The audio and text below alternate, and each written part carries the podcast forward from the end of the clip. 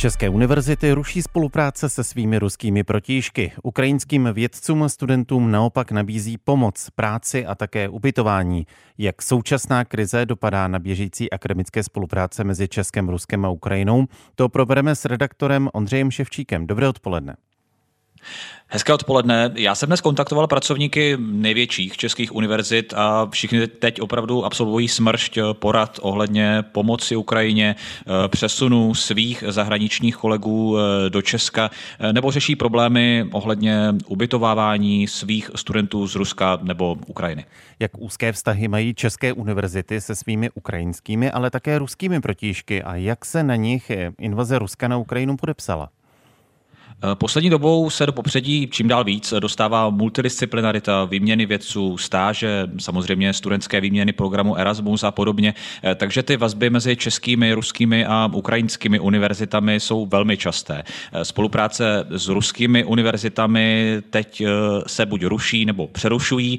Naopak ukrajinským kolegyním a kolegům školy nabízí třeba krátkodobé pobyty, aby mohli i po útěku ze své země zůstat, aspoň ve své profesi.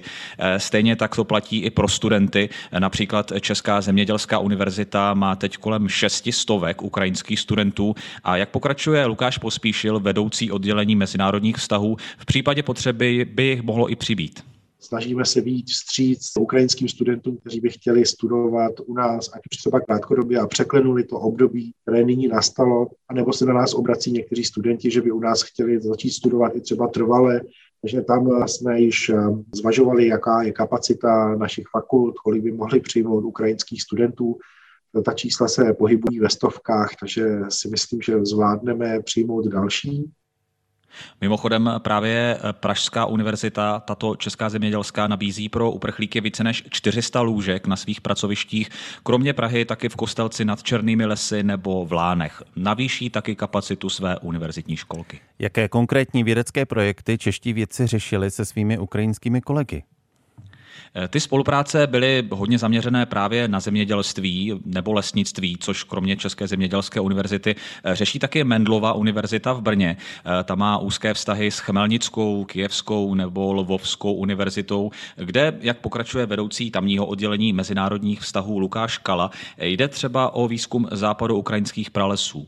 Tam dělají výzkumy v Karpatech, těch původních pralesovitých lesních porostů, které jsou poměrně unikátní v Evropě. Tam jako e, jsou dlouhodobý, dlouhodobý monitoring lesních porostů prostě s našima lesníkama a, a děje se to samozřejmě ve spolupráci s tou univerzitou Lvovskou prostě a s těma akademikama ukrajinskýma.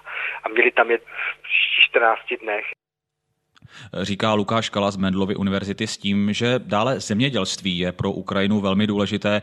Stále totiž platí za obilnici světa. Svoji pšenici vyváží do desítek a desítek zemí.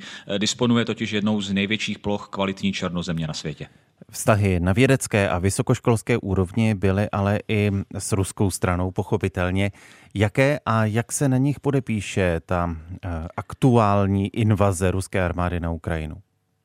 Když zůstaneme u vědců z Mendlovy univerzity v Brně, tak eh, ti třeba s Ruskou univerzitou v Jekaterinburgu eh, řešili opravdu dlouho vliv klimatické změny třeba na permafrost nebo růst, eh, růst dřevin. Další velmi zajímavý mezinárodní projekt s českou účastí právě teď probíhá pod hladinou jezera Baikal.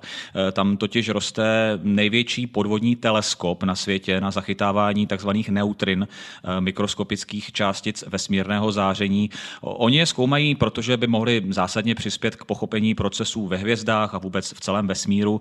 Eh, na tomhle mimo jiné spolupracují i fyzici z Českého vysokého učení technického. Eh, po ruské agresi na Ukrajině a následných sankcích se už ale mluví o ohrožení celého obřího projektu teleskopu o velikosti půl krychlového kilometru. Eh, hlavní problém zřejmě bude kvůli sankcím dodávka vysoce specializovaných high-tech součástek. Je ale jasné, že v tuhle chvíli jde věda spíše stranou a univerzity teď hlavně řeší, jak vůbec dostat z válečné zóny své ukrajinské kolegyně a jejich děti, nebo organizují přímou pomoc pro uprchlické tábory. Jeden takový je i na západní Ukrajině v kampusu tamní Černovické univerzity. Mimochodem jde o komplex zapsaný na seznamu UNESCO, který v 19. století postavil český stavitel Josef Hlávka. Česká partnerská univerzita Palackého v Olomouci se tam teď snaží organizovat dodávku elektrických bojlerů na ohřev vody, benzínových generátorů, LED osvětlení, ale třeba i postelí, přikrývek nebo mikrovlnek. Schrnuje redaktor Českého rozhlasu vědecké redakce Ondřej Ševčík. Díky.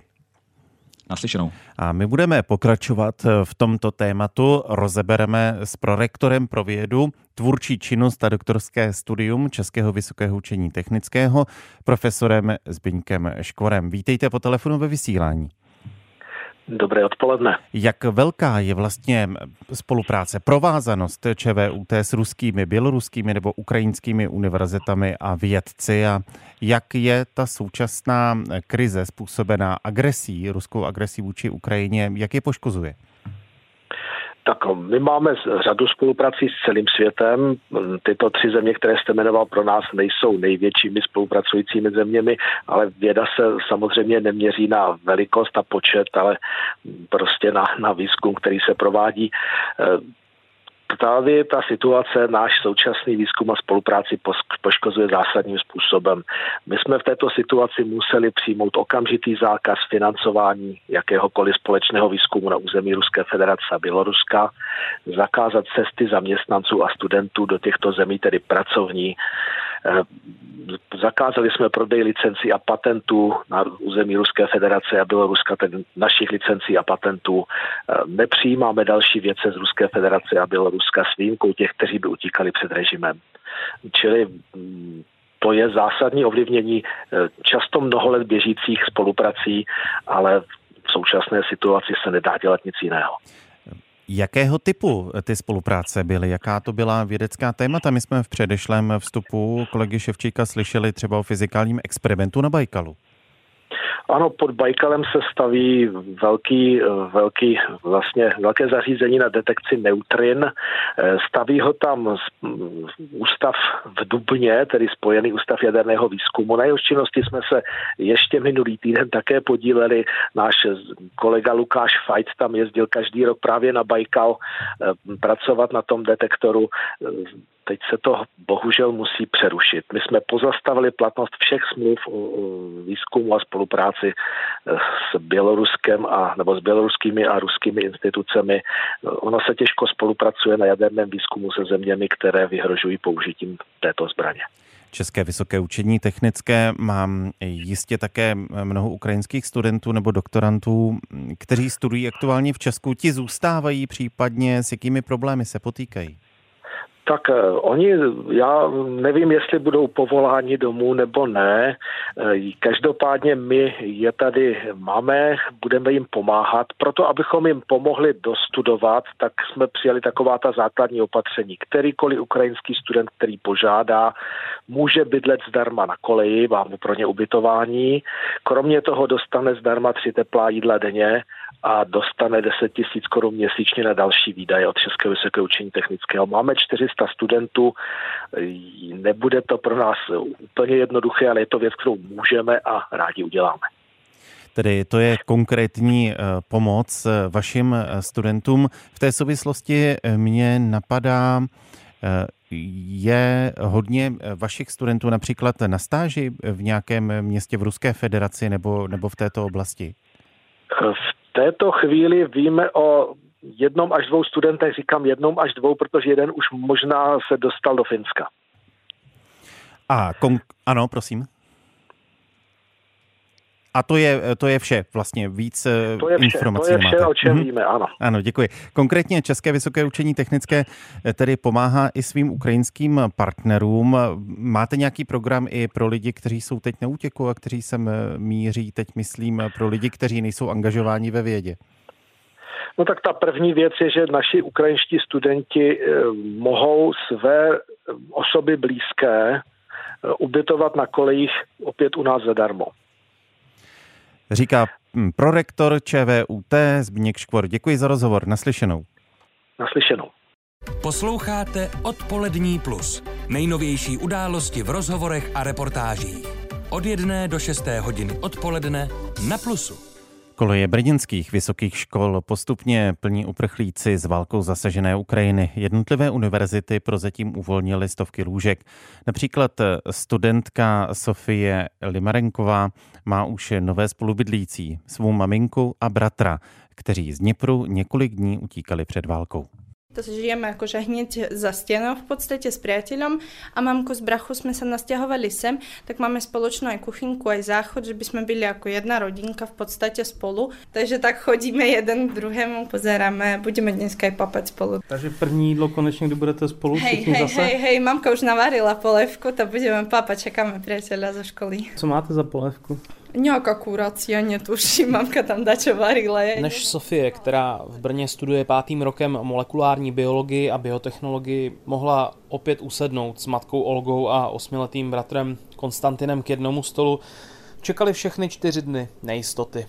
Její maminka s bratrem totiž utíkali z Dněpru, který leží na východě Ukrajiny. Čtyři dny vyjechali. My vyjechali v pятницу, и вчера понедельник был. Да. Вчера в понедельник мы доехали до границы. Это воскресенье. Ай, четыре дни. Четыре дни трвала цеста. Се достать с Днепра, это где-то 800 километров у нас был путь. Но а. нас привез муж на границу, а сам ага. поехал обратно в Днепропетровск. Otec Sofie zůstal na Ukrajině. Z přijímacího centra ve slovenské Ubli odvezla Sofínu matku a bratra do Brna parta dobrovolníků z Ústí nad Labem. Jak se jmenovali, ale neví. To už netuším. Ja som byla rada, že sú tu. A som sa barcne vypytovala, lebo mali fakt po dlhej ceste už táti do domov sa vyspať aspoň. No. A je třeba něco, co byste jim takhle ještě skázala zpětně, když třeba Hej, ten určitě. stres opadl, tak je něco určitě, takového? veľmi ďakujem za to, že doručili mamku. Asi, asi by mama musela hovoriť, lebo ja som len, že som rada, že sú tu, ale ona asi by to povedala lepšie. Что бы ты хотела передать мальчикам, которые тебя привезли? Отличные ребята, молодцы. Огромné спасибо. Paní Olga, která 20 let na Ukrajině pracovala jako veterinářka, se nedokáže ubránit slzám. Moci váží práce všech dobrovolníků. Podobných příběhů ale v těchto dnech stále přibývá. Mendlova univerzita prozatím připravila 100 volných lůžek pro uprchlíky. Pokračuje její mluvčí Filip Vrána ten počet se samozřejmě mění ze dne na den. Máme tu první rodiny, jsou to většinou eh, maminky s dětmi, eh, je jich více než desítka. Eh, zatím je to spíš takové jakoby spontánní, to znamená, ti lidi jsou navázaní na buď příbuzné, kteří u nás studují, což byl tento případ, nebo na pedagogy, nebo třeba na recepční na kolejích, která je ukrajinského původu. Další stovky míst přichystala také Masarykova univerzita a Vysoké učení technické. Z Brna Petr Tichý, Český rozhlas. Ruská invaze na Ukrajinu se odrazila i v přípravě nové zprávy mezivládního klimatického panelu OSN. Ukrajinská delegace se nezúčastnila závěrečného schvalování a šéf ruské delegace se za zavřenými dveřmi za útok Ruska na Ukrajinu omluvil. Více v příspěvku redaktora Štěpána Sedláčka.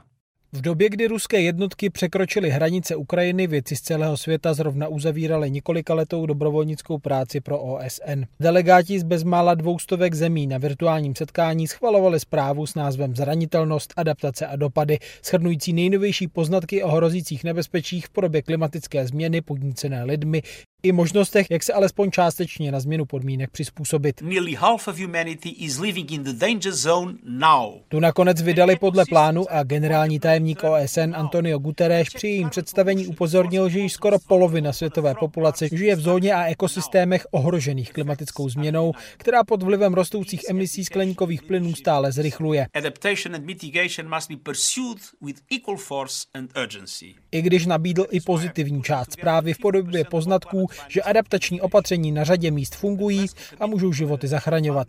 Nespočtu lidí se ale v té chvíli asi honilo hlavou bezprostřednější nebezpečí v podobě vojenského konfliktu na východě Evropy, ale i sílící riziko jaderné války. Ukrajinští vědci kvůli napadení vlasti předčasně opustili schvalování, jak potvrdil český zástupce při mezivládním panelu pro změnu klimatu IPCC Radim Tolaš. Přiznám se, že stejně jako asi všichni delegáti v ten čtvrtek ráno jsme váhali, jak budeme pokračovat a jestli vůbec budeme pokračovat ale řekl bych, že nás umravnila kolegyně právě z Ukrajiny, která v ten čtvrtek ráno po té zahájení té ruské agrese vystoupila v tom prvním ranním bloku jako první. Řekla, že neví, jak dlouho ukrajinská delegace bude moct zůstat na jednání, že pravděpodobně opustí jednání z pochopitelných důvodů, ale zároveň vyzvala celé IPCC a všechny delegáty, aby jednání pokračovalo a nebylo ovlivněno pokud možno touhle situací, což bylo z strany ukrajinské delegace myslím si, hodně prozíravé a tím pádem ten zbytek toho schvalovacího procesu, to znamená ten čtvrtek, pátek a sobota, nebyly eh, z hlediska toho jednání vůbec ovlivněny tou situací, která probíhala v Rusku a v Ukrajině. Eh, můžeme se zamýšlet nad tím, jestli to bylo dobře nebo nebylo dobře. Já si myslím, že ano, to znamená, že to schvalování jako takové nebylo nijak ovlivněno s jedinou výjimkou, že ukrajinská delegace už se nezúčastňovala, tak tam ten vliv samozřejmě je. Porotýká Toláš z Českého hydrometeorologického ústavu. Ukrajinská představitelka Světlana Krakovská na plénu IPCC podle deníku Washington Post mimo jiné uvedla, že se Ukrajina nevzdá s tím, že lidmi způsobená klimatická změna a válka v její zemi mají stejné kořeny fosilní paliva a závislost na nich. Šéf ruské delegace Oleg Anisimov se pak podle agentury AFP na virtuálním schromáždění omluvil jménem všech Rusů, kteří nedokázali zabránit tomuto konfliktu a dodal, že pro útok na Ukrajinu nenachází žádné ospravedlnění. Svědkem toho byl také Radim Tolaš. A myslím si, že všechny překvapil eh, šéf ruské delegace, který se omluvil delegátům a de facto světu za to, že Rusové nezabránili této agresi. Já myslím, že to bylo hodně silné z mého pohledu eh, to bylo uvěřitelné. Eh, on se jmenuje Oleg Anisimov. Dlouhé roky se známe, ne jako, že bychom byli kamarádi, to určitě ne, ale on se účastní jednání IPCC desítky let a já už 15 let, takže se potkáváme, známe se, víme o sobě. Bylo to hodně silné a v podstatě si myslím, že to bylo asi poprvé od toho čtvrtka, kdy jsem od někoho z ruské strany zaznamenal tak jasné vyjádření, že Rusům samotným se to nelíbí. Ruský klimatolog Anisimov si za to podle serveru Podium od ruského poslance Viktora Vodolackého z jednotného Ruska vysloužil označení za nepřítele státu, který by měl být zbaven všech funkcí. Štěpán Sedláček, Český rozhlas Plus. Americká společnost SpaceX v čele s miliardářem Elonem Muskem věnovala Ukrajině zásilku satelitních přijímačů internetového připojení Starlink. Ukrajina ve válce trpí výpadky internetu a satelitní spojení má pomoci lidem odříznutým od komunikací. Jak velké je riziko, že bude země od internetu odříznuta a co obnáší satelitní řešení, to zjišťoval redaktor Martin Srb. Většinu internetového provozu na světě přenášejí optické kabely. To platí i pro takzvané bezdrátové systémy, jako jsou třeba mobilní data. I ta se přes základnovou stanici přenášejí do kabelů. Ty jsou vedeny takzvaně decentralizovaně a města i země bývají napojené z více stran. Přesto ukrajinská válka může představovat hrozbu pro tamní internet. Tyto kabely se typicky pokládají kolem nějakých liniových staveb, takže poměrně dost třeba v České republice jich kolem železnic, dálnic, plynovodu, ropovodu, takže typicky kolem těchto liniových staveb, protože je to logická synergie s těmito stavbami. Říká Ondřej Filip, výkonný ředitel Združení CZNIC. Jestliže někde dochází k fyzické likvidaci infrastruktury, tak eh, tato spojení zranitelná jsou a určitě k jejich ničení dochází. To, že aspoň částečně na Ukrajině internet funguje, je jenom důkazem toho, že je to poměrně dobře postavený systém, samozřejmě ty kabely jsou často zakopané v zemi, takže nebývají poškozeny nějakými primárními útoky, ale pokud dojde k nějakému masivnímu útoku, samozřejmě nedá se vyloučit, že i ty kabely budou zničeny a potom může dojít k odstřižení vlastně celé Ukrajiny od internetu, pokud eh, samozřejmě nebudou využívat uživatelé nějaké záložní satelitní spojení, které už se samozřejmě blokuje trochu hůře. Satelitní internet sice není závislý na pozemních kabelech, za to ale potřebuje anténu. Ta je velmi podobná talířovým anténám, které slouží pro příjem satelitní televize, jak ukazuje například video na webu CNET. Talířová anténa musí být umístěná tak, aby co nejvíce viděla na oblohu bez rušivých překážek, jako jsou stromy. To ale ve válečné situaci znamená, že i antény jsou poměrně zranitelným cílem. Pokud se ovšem podaří zásilku antén dopravit k potřebným lidem, pokračuje Ondřej Filip. Elon Musk ve chvíli, kdy nabízel to spojení, tak řešil logistiku, jak dopravit ty satelitní terminály na Ukrajinu. Mimochodem to má ještě drobné vojenské konsekvence. Terminály jsou samozřejmě snadněji zaměřitelné, protože rádiově komunikují, takže to naopak může být zase eh, jakási pozvánka pro další útok. Satelitní připojení Starlink je navíc stále v jakémsi zkušebním neplnohodnotném provozu. Na obloze má jen zlomek z plánovaného počtu družic a nedosahuje příliš velké rychlosti. Pro nouzové spojení v době války to ovšem podle Ondřeje Filipa stačí. Jestli to je možné nahradit plně tu kapacitu Ukrajiny, myslím si, že kapacitu Ukrajiny v mírové situaci obtížně. Na druhou stranu pochopitelně teď hodně lidí má trochu jiné starosti, než, než surfovat po internetu a nějakým způsobem využívat internet pro zábavu, takže myslím si, že ty toky z Ukrajiny budou teď menší a předpokládám, že to satelitní spojení může být dostatečné. Satelitní spojení má proti tomu kabelovému jednu velkou nevýhodu a to, že vlastně ten signál putuje na poměrně velkou vzdálenost a nabírá velké spoždění, takže je to spojení, které není příliš vhodné třeba pro telefony nebo pro nějaké velice interaktivní věci. Takže pocitově, pokud třeba člověk používá satelitní spojení pro surfování, tak je to trošku pomalejší. Podotýkám, že to se úplně netýká toho Maskova projektu, který používá nízkoorbitální satelity, kde samozřejmě ta vzdálenost je výrazně nižší. Ani satelitní internet ovšem není stoprocentně odolný proti kybernetickým útokům. Evropský systém KASAT firmy Viasat provázejí výpadky na Ukrajině i v jiných evropských zemích, které začaly přibližně v době zahájení ruského útoku na Ukrajinu. Martin Srb, Český rozhlas Plus.